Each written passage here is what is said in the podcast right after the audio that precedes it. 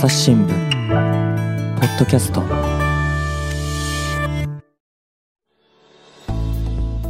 朝日新聞の神田大輔です。今回はですね、東京経済部から江口英介記者と西尾邦明記者お二人に来てもらいました。よろしくお願いします。よろしくお願いします。はい。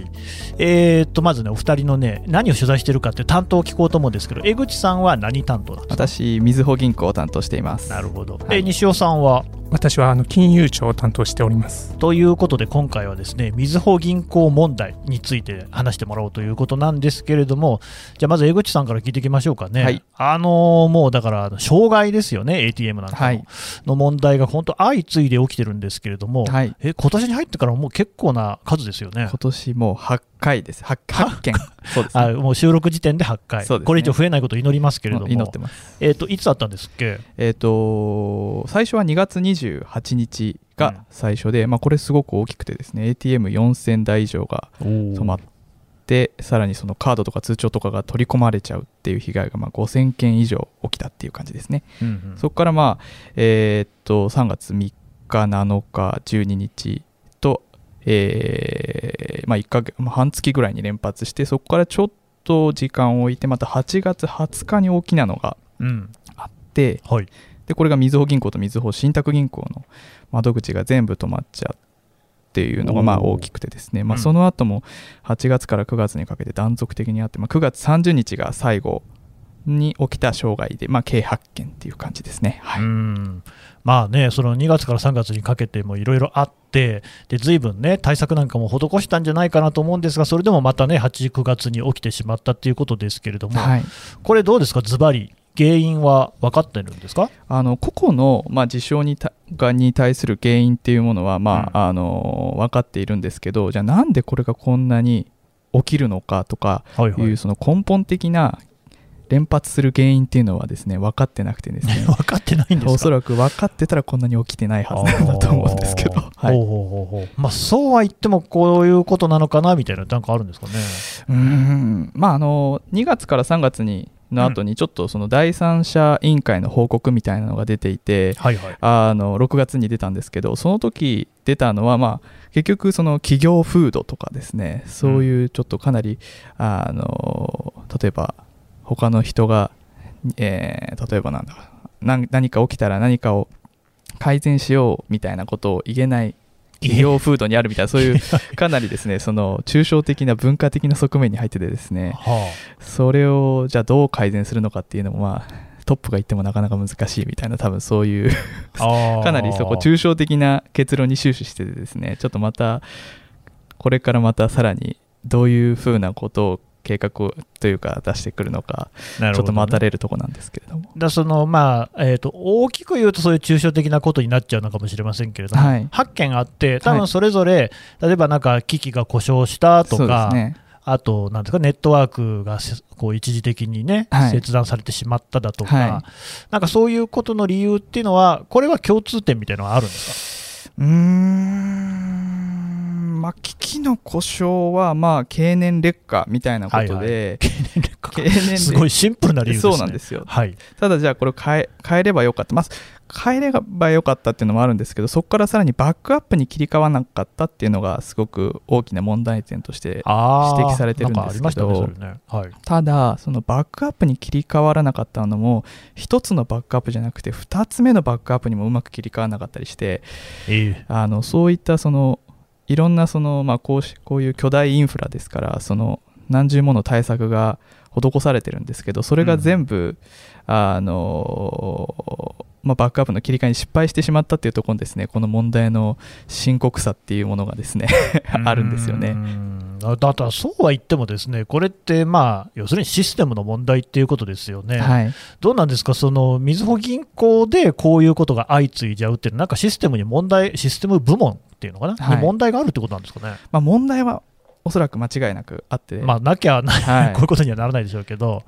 そうですね。今回のみずほのそのシステムなんですけど、みずほってそもそも2002年と2011年にもですね、システムで大きな問題を起こしていて、ありましたね。はい。でそれを受けて、そのゼロベースでもう一回作り直したシステムで、で数年前に、これのシステムが完成して、まあ、ようやくその軌道に乗ったと思われた矢先のこの大障害だったのでちょっと、はい、まあ、首脳陣の間でも衝撃は大きいというのが、まあ現実という、それは大きいでしょうねだって全く新しいシステムをゼロベースで作って、そうです、お金もなんかあれじゃないですか、4000億円超かけて作ったって書いてあるじゃないですか。そうですね、4000億円以上かかってます、ね、4000億円ってのは結構な額ですよね。そうですね、にもかかわらずこういうことになっちゃってると、はい、やっぱりなんかそのね、企業風土とか言われてもこうピンとこないところがあるんですけど、そうですね、もうちょっとなんかこういうことなんじゃないのかっていうね、原因に関しての推測ってないんですか？まあ、第三者委員会の報告でも出てるのが、開発段階にかける人員と、いざ、運用段階に、かける人が確か何割だったかな、半分以下ぐらいに減らしてるんですね。ただその半分以下に減らして、まあでも開発の方が人がかかるのは間違いないので、それにかける人が減らしすぎた可能性もあるみたいな指摘はされてるんですけれども、じゃあ何人だったらよかったのかみたいな、そういう細かいことはですね、指摘されず、まあ、可能性の一つとして指摘されてるっていうのが現状で。はい、いや、まあみずほ銀行といえばですね、まあ、3メガバンクの一つでもあるし、巨大なネットワークなんだろうと思うんですけれども、これってなんかどっかの会社が1社で全部やってるっていうことなんですか？システムですよね。はい、システムはですね、まあ、大きく4つ、はい、日立製作所、NTT データ、日本 IBM、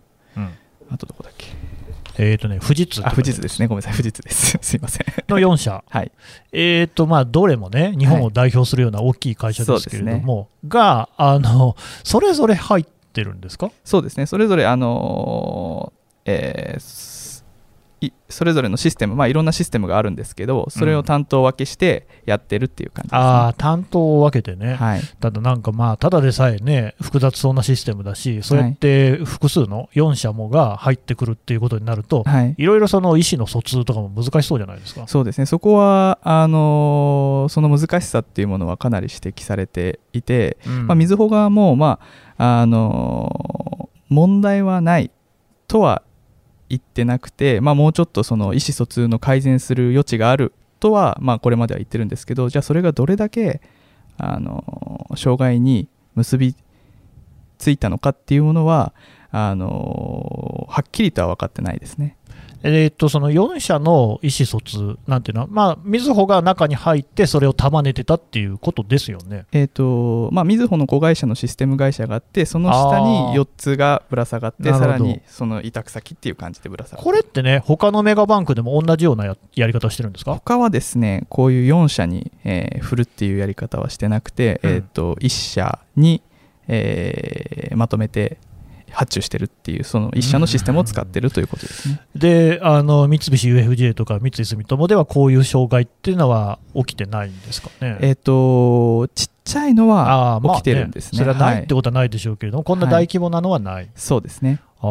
じゃあそういう4社とかに分けない方が良かったのでは？その指摘はあります。それが問題なんその、まあベンダーというシステムを作る会社を、まあ、分けたことが問題なのではというふうには言われてるんですけど、ただ他にそういうふうにやった先例とか比較対象がないので、必ずしもこのやり方が悪かったのか、まあ、みずほさんだけやってこういうことになってるので、このシステムが悪いとは言い切れないのも事実ですね。それってでもなんで分かれてるんですか？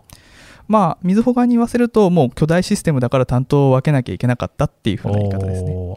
担当ってだからそれぞれなんかまあ、分かんないですけれども、じゃあ個人向けはこの会社とか企業向けはこの会社みたいな感じで分かれてる。そうですね、まあで預金システムはこれ、為替システムはこれ、ここみたいな、まあ、決まってるみたいですね。なるほど。あとなんかさっきの話でちょっと気になったのが、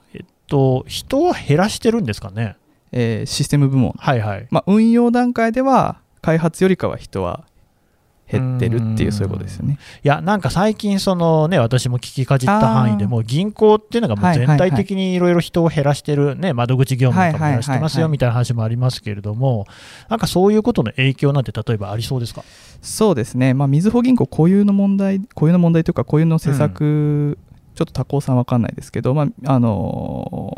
いつだっけな2010まあ、5年前ぐらいから今年にかけてかなりその人員を削減するということは標榜してて、まあ、それが着実に実行されている今段階で、うんその中でまあシステム部門も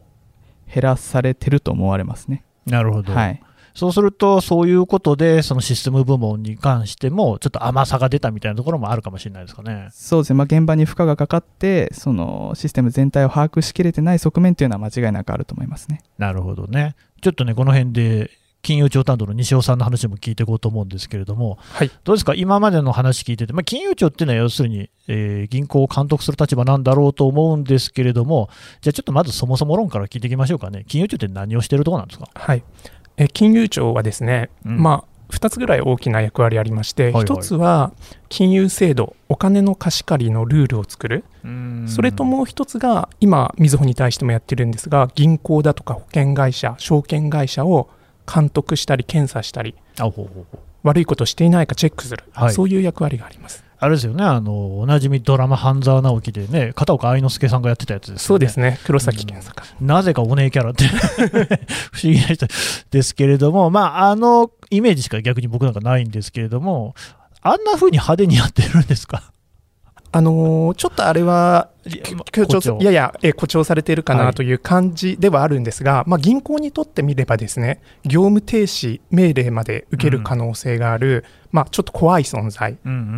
ということで、まあ、徹底的に調べますしそういった行政処分することもできる存在です、うん、だからあれですよね犯罪の中でもね頭取がすごい金融庁から処分が出ることを恐れてますもんね。そうなんです、うん、やっぱり社会的な信用も下がりますし、はいはいなるほどね、影響は大きいと銀行にとってそういう信用ってすごい大事なんでしょうね。そういうことですね。であれですかその今回のこのシステム障害でも金融庁っていうのは何がしか命令を出してるんですか？はいまあ、2月から3月に4件のトラブルがあって、早速報告徴求命令という行政処分でいろいろ資料を提出させたりですとか、あとは、まあ、役員を含めてですねヒアリング聞き取り調査なども進めてきましたと、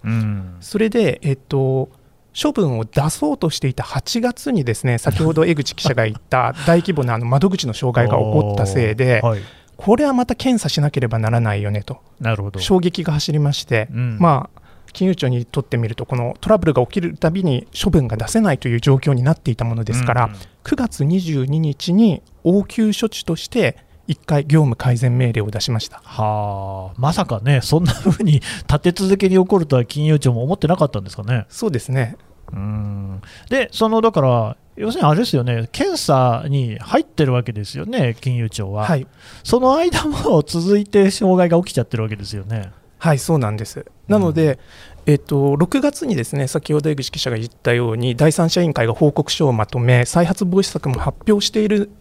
中で、しかも検査に入っている中で起こってしまうっていうのは、まあ、それだけですねみずほのシステム障害というのがみずほ自身も把握できていないし、金融庁自身もその全体をちょっとつかみきれていないところがあると。だって金融庁にしたってそれこそ黒崎さんみたいな人が言ってですよでだからなんでこういうことが起きたのかとでどうすれば再発が防げるのかっていうところをこうちゃんとこう、ね、遂行させなきゃいけないとじゃないと逆にその金融庁としたってメンツもあるでしょうしねもう黒崎さんがいたらブチ切れてるんじゃないかと思うんですけれどもやっぱ金融庁的にも取材してるとどうですかこんなことがあるなんてみたいな感じなんですか？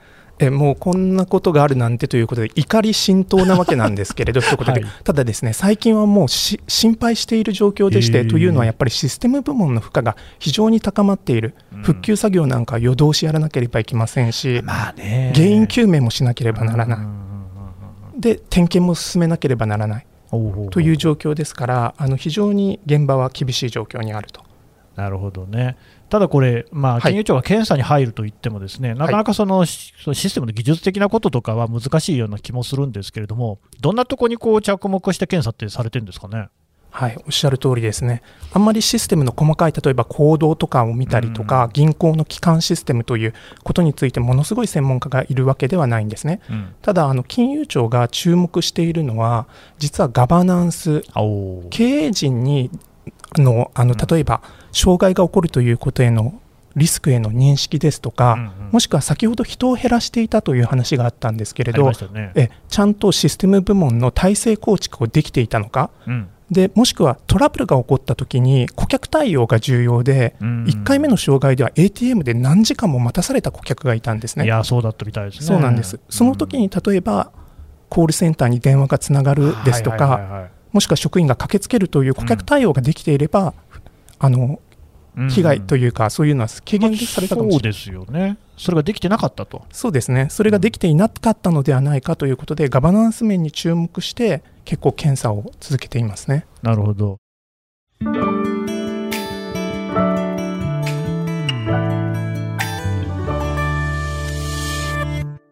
忙しい時でも大事なニュースはチェックしたい。それなら朝日新聞デジタルの紙面ビューアーとポッドキャストはどう？紙面なら見出しの大きさで大事なニュースが一目でわかるし、ポッドキャストは通勤中でもながら聞きできるよ。いつでもどこでも朝日新聞。じゃあさっきの応急処置の業務改善命令の中でもそういった点が問題視されてたんですかね。はい、そうです。かなりやっぱり経営責任を問う感じ。ですね、9月22日の業務改善命令では、その経営責任を問うという話は出てこないんですけれども、今度出す方針である、業務改善命令では当然経営責任の明確化を求めるとさっきの9月のやつは応急処置なんで、あくまでここからちゃんとしたというかですね、すべてを踏まえたものが出てくるけれども、そこでは経営責任というのが明確化されるだろうと。経営責任の明確化を求めるということですね。金融庁はなので、そうなんです。真因、つまりどういう根本原因があったということはまず明らかにして、でさらに経営の所在っていうのをみずほ自身に明確化せよと、そういうことを求める、そういう方向です。これ配信している段階でひょっとしたらそういうのが出てるのかもしれませんけれども、その業務改善、なんですか、命令ですか。はい。では例えばね、それを明確化せよ、経営責任を明確せよっていうことを言うということは、銀行としてはそれを受けると、例えば頭取が辞めなきゃいけないとか、なんかそういう具体的なことに発展していくんですかね。そうですね、6月の第三者委員会の時に減給処分というのを発表してるんですけれど、さらなる処分、もしくは辞任ですね。今頭取とおっしゃいましたけれど、あとフィナンシャルグループ親会社の酒井社長、一番要は権限を持っている立場ですから、その方の進退というのが一番注目されると思います。なるほどね。いや、そうなってくると本当に大問題というか、大きな問題、こんなことってなかなかないですよね。そうですね、ないですね。ちなみにさっきね、江口さんの話の中で、やっぱ企業風土みたいな話があったじゃないですか。第三者委員会でもそういう話がありましたね。金融庁的にはみずほ銀行の企業風土みたいなのって、例えば取材の中なんかで触れたりしてます？そうですね、企業風土はガバナンスと並んでですね、やはり根本原因だと考えていますね。例えば企業風土、こういう大きな問題あったとき必ずやっぱり触れることになるんですけれど、02年ですとか11年のシステム障害のときっていうのは3つの銀行が合併してみずほできているので、3行の休校意識、そういったことがよく言われました。で今はですね、なんていうんですかね、先ほど江口記者もおっしゃったんですけれど、他の部門が間違っているときに積極的に声を上げないという、ちょっと縦割り的なですね、そういった企業風土体質っていうのがあって、積極的自発的な行動でですね、問題を抑制する、他の部門で何か問題があった、そういうのに欠けているんじゃないかっていうところは注目しているようです。それこそだって半沢の話の中でも、銀行、舞台になってる銀行の名前されちゃいましたけど、なんか合併してましたよね。 A 銀行と B 銀行みたいな合併して、でなんかそれぞれの派閥みたいなのが役員の間でも争いがあって、でいろんな案件がなんかね、おかしなことになっていくみたいな姿が描かれてましたけれども、本当にリアルにそういうような感じのことがあるかもしれない。いや、リアルにそういうことがあるんだと思いますね。なるほどね。それ江口さんどうですか、聞いたことあります？そうですね、よく言われていて、今でもその、まあ、みずほ銀行って、富士銀行、第一勧業銀行、日本興業銀行の3行が合併して、はい、今でもそのトップ層という、まあ、経営陣はその旧どこどこ出身みたいなことが言われます実際。だけどもそれがどこまでその全体に波及してるかっていうものはちょっと私も測りかねていて、うん、実際もうみずほ銀行ができてから、20年ぐらい経つんですけど、もう行員の7割8割はもうみずほ入行なんですよね、うんうん、なるほどね。そう考えた時にその休校意識っていうものがどれだけその校内に影響を与えているのかっていうのは、私もちょっと今鋭意取材しているところですまあ、我々利用者の立場からするとですね、そもそもそのやっぱり ATM が止まるとかっていうのはすごい困るなって話なんですけれども、どうなんでしょう、我々のその、まあ、ミクロの視点からだとわからないようなこういう障害が起きるとどういう影響が出るのかっていうところはなんかもうちょっとありますか？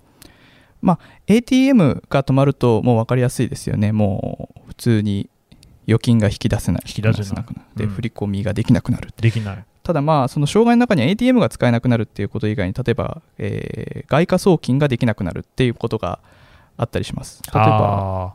はい、9月30日のやつだとそのこの日ってその企業の決済日が集中する日で、この日に障害が起きたっていうのは結構みずほ構内的にもすごい衝撃で、はい、で実際、まあ、どういうこと最悪どんなことがあるかっていうと、はい、そのまあ、万が一資金繰りの厳しい企業があったとしたら、うん、その決済ができないわけですから、はい、決済ができなくなるとその時点で、信用がなくなってしまいますよね、うん、信用がなくなると、まあ、不当たりを出してしまうっていうことになるんで、はい、まあ、銀行のせいでそういう信用を失いかねないっていうことが、こういう障害があると起こりうる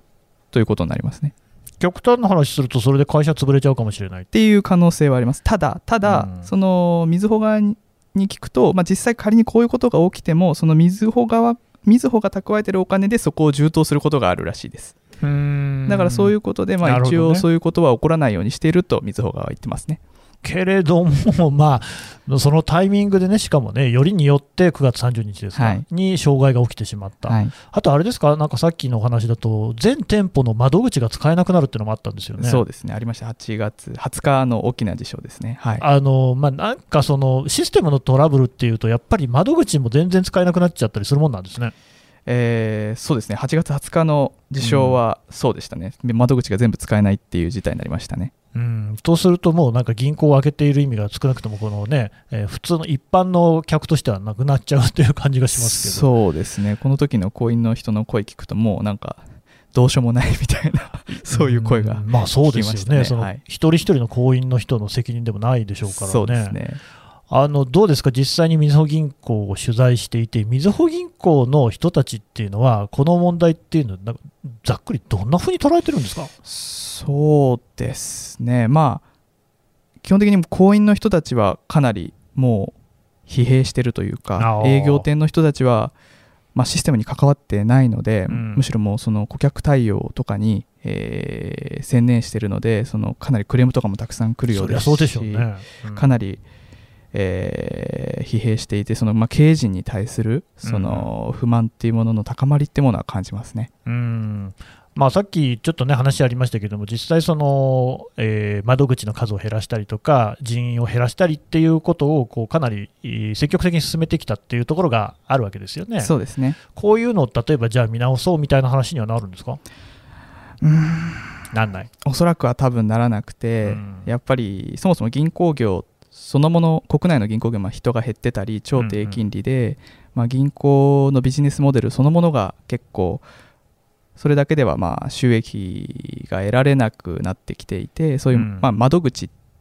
業務っていうものを減らそうとしてるんですね、みずほ銀行は、うん、そういう中でまあATM とかの問題が起きて、まあ、そういうところをそもそもみずほが軽視してたんじゃないかっていうふうにも言われてるので、だけど、まあ、正直儲からないものにそんなにお金もかけられないっていう側面もあって、うん、今後こういう流れはおそらくは多分変わらないんだろうなとは思いますね。なんかその今までの話を聞いてると、しかしこうみずほ銀行としても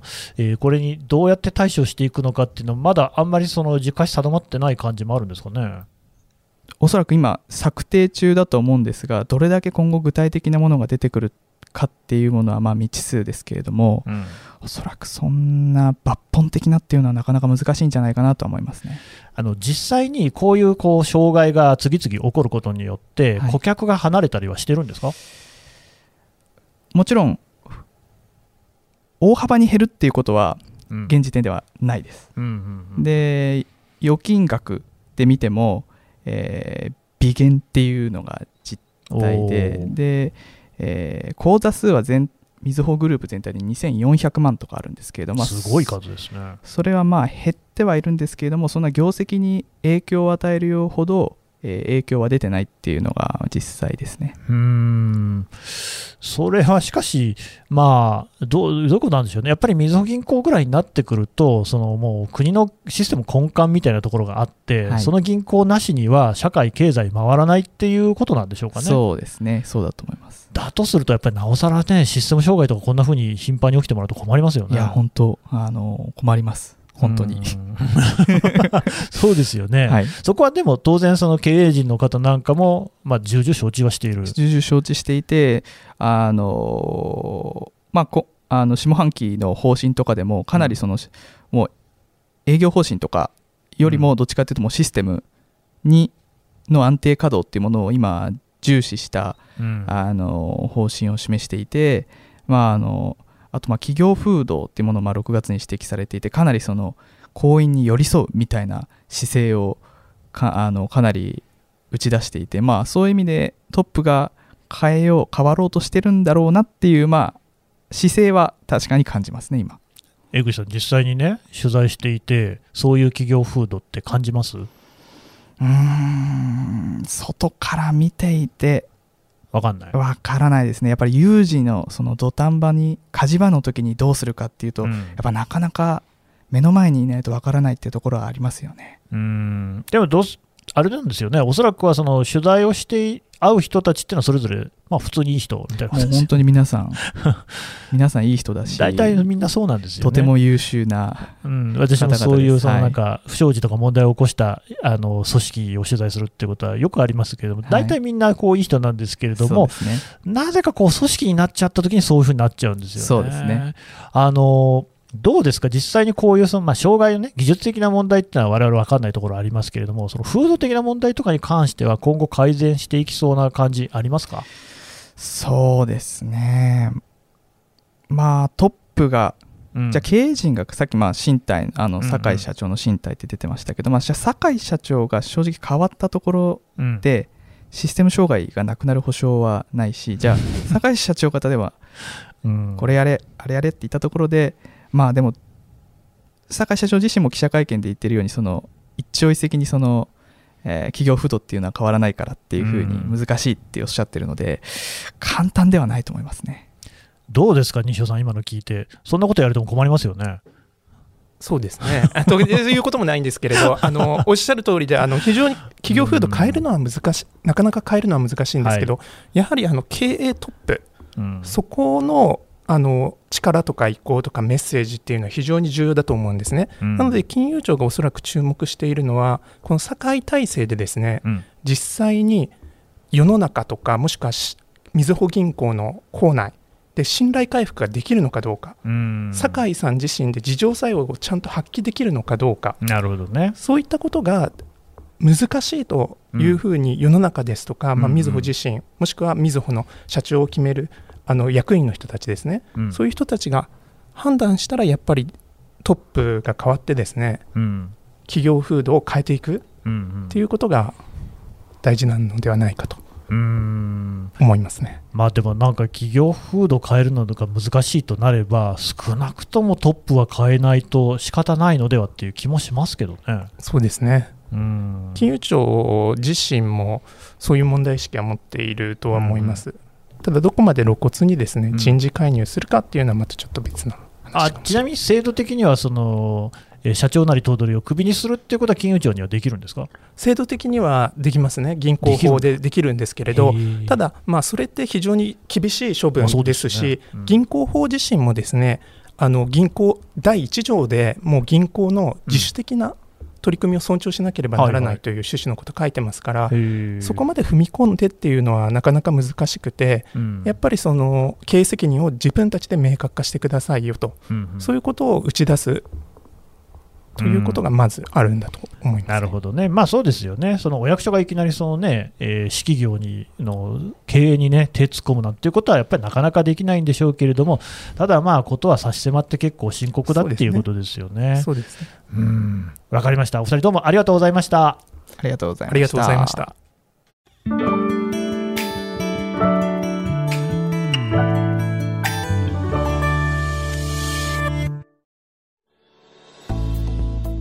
東京経済部の江口記者、西尾記者のお話聞いてきました。さて江口さんね、何かお知らせしたいことがあるってことじゃないですか？はい、我々、東京経済部で、みずほ銀行問題を、取材をしているんですけど、今後、みずほ問題で、特集というか連載をしたいと思っております。とても取材が難しいのでですね、もしリスナーの方で、情報をお持ちの方がいらっしゃいましたら、ぜひぜひ、情報の方をお知らせいただきたいと思っております。メールアドレス、経済@asahi.com に、情報の方をお寄せいただけたらと思います。よろしくお願いします。ポッドキャストの概要欄にもリンクを貼っておこうと思いますが、取材は難しいですか？難しいです。どこが難しい？やはり皆さん口が重いですね。ごめんなさいと言われること多々あります。ね、明るい話じゃないですもんね。皆さんぜひこういう何かこんなこと知ってるっていう情報がありましたら、内部告発も含めまして、経済部の方に寄せていただければと思います。お二人どうもありがとうございました。ありがとうございました。朝日新聞ポッドキャスト、朝日新聞の神田大輔がお送りしました。それではまたお会いしましょう。この番組ではリスナーの皆様からのご意見ご感想を募集しています。概要欄の投稿フォームからぜひお寄せください。ツイッターやメールでも受け付けています。ツイッターでは番組情報を随時紹介しています。@朝日ポッドキャスト、朝日新聞ポッドキャストで検索してみてください。